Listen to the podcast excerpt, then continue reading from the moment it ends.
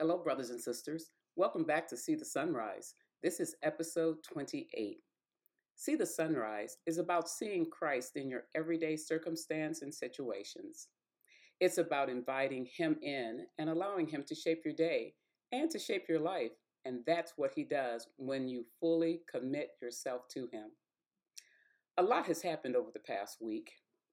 And as I asked God what to focus on today, it became clear as I had a number of people calling me about the unrest that we experienced in our nation over the events of January 6, 2021. They can't believe all of the events that took place at the nation's capital, and moreover, you know, some individuals lost their lives because of it. Those I spoke with were experiencing emotions such as frustration, anger, stress, anxiety, panic, and more as I listened to their concerns, and they were everywhere from telephone calls to social media, I asked the Lord, How do you bring comfort in the midst of a storm? And it was an easy answer as He took me to a familiar text to help guide us when there are periods of unrest. It is understandable that such events would cause emotional pain. As I listened to those expressing their disturbing these disturbing feelings, I asked God, how can I encourage what do they need to hear and where can they find it? His answer was simple they're looking for peace. That's what they need. That's what we need. It's what we want peace. I understand this more than I'd like to admit, as I've suffered with my own periods of mental or internal unrest. But God showed me the way to peace, and it is from and through Him that peace is attained. So, what scripture did He take me to? Where did he guide me and others to the peace that he speaks of and the peace that he gives? He took me to the book of Mark, chapter 4, where he quieted a storm that was raging while on the sea, and he was crossing over to the sea. He was crossing the Sea of Galilee.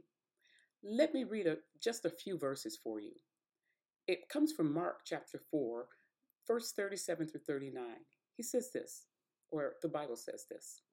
And there arose a great storm of wind, and the waves beat into the ship, so that it was now full. And he was in the hinder part of the ship, asleep on a pillow.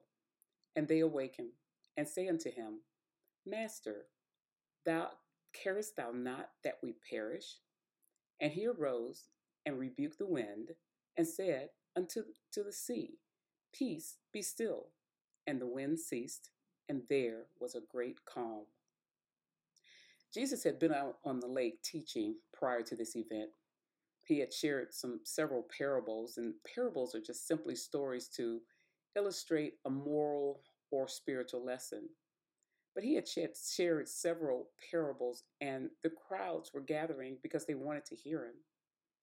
Afterwards, he told his disciples, Let us go over to the other side. That's why they were on the sea. As they were going, a furious storm or squall arose, and the storm was so fierce that the waves broke over the boat. Now, Jesus was in the stern. And the stern was considered the strongest part of the ship and one of the safest parts of the ship. While this virulent storm was raging, Jesus was asleep. The disciples were so frightened by this storm that they went to wake Jesus up. While all of this is going on, the disciples fear. You can see that they're afraid. Their conversation says, when they woke him up, they said, Don't you care that we're perishing? Jesus is simply trying to sleep. You hear no fear from him. You hear no anxiety from Jesus, no panic, no expression of depression or anything. Maybe a bit of exhaust, exasperation when he spoke to his disciples, saying, Why are you so fearful? How is it that you have no faith? And they feared him exceedingly, it says, because they said to one another, Who can this be? He speaks to winds and the sea, and they obey him. We can gain great wisdom from this story. First of all, Jesus' humanity. His physical body was tired and he needed rest, so he could so he went to sleep. His weariness may not have been from physical exertion, but emotional and physical pouring out. Think of it all of these people. There were so many, they had to go out into a boat because everyone was crowding upon him, and that can be mentally and emotionally exhausting, not spiritually, because he continued to teach.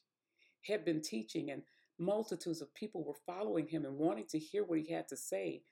They wanted to experience or see the one who had performed miracles and whose teaching was just simply not of this world. He had religious leaders plotting against him, huge crowds following him, his disciples who didn't quite get him, and who knows what else his thoughts may have been. Maybe he was thinking about his mission, but no matter in that mission being that he came to save us and to be redeemed as the spotless lamb. Maybe that's what he was thinking about. Maybe that was tiring him, just all of those concerns. But no matter what may have been on his mind, Jesus was still able to sleep. As the events of our world continue to unfold, there are those just like the disciples calling out to Jesus Don't you care that we perish? And I hear Jesus first asking the question Why are you so fearful? And how is it that you have no faith? Notice Jesus addressed the problem and then he addressed the disciples. He took care of the unrest first and then he made it a teachable moment. Jesus first spoke to the storm, but then turned to the disciples with a greater message, a greater teaching. When the disciples cried out to Jesus, the scripture said Jesus got up. Notice it didn't say he hesitated, it didn't say he was groggy, didn't say he said, What could you possibly want? I'm tired. It said, the scripture says, Jesus got up. Notice something here. The disciples asked Jesus, Don't you care that we perish? Jesus didn't answer. He, Jesus didn't ask them what's wrong because he already knew what was wrong. And immediately he addressed it. He spoke to that which was causing the turmoil in the hearts of those who he called to be his disciples, his followers. Jesus knows before you utter one word what troubles your heart and what is causing you distress.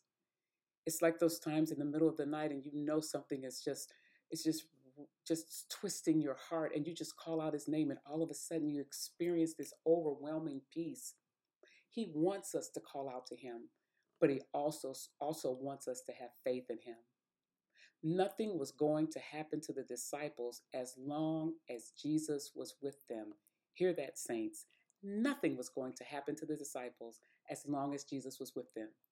His Father, the Lord God Himself, had, had an appointed time for Jesus, and that was not the time.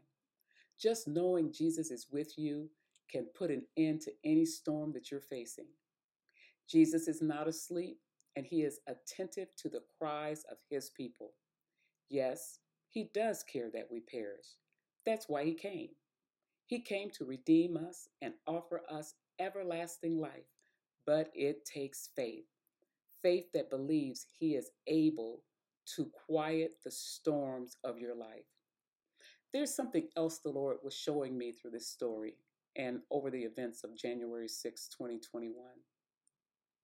When Jesus and disciples were in the boat, Jesus wasn't concerned about what was going on outside the boat, but he was concerned about the response to what was going on inside the boat. He asked them, Why are you so afraid? Do you still have no faith? Don't miss this.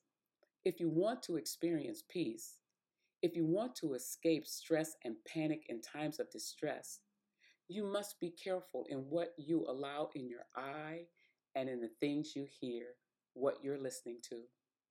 When you have your television, when you have your television on throughout the day and you continue to hear the ongoing fighting, opposing opinions, news perspectives, and op-eds, you're opening yourself up to unrest.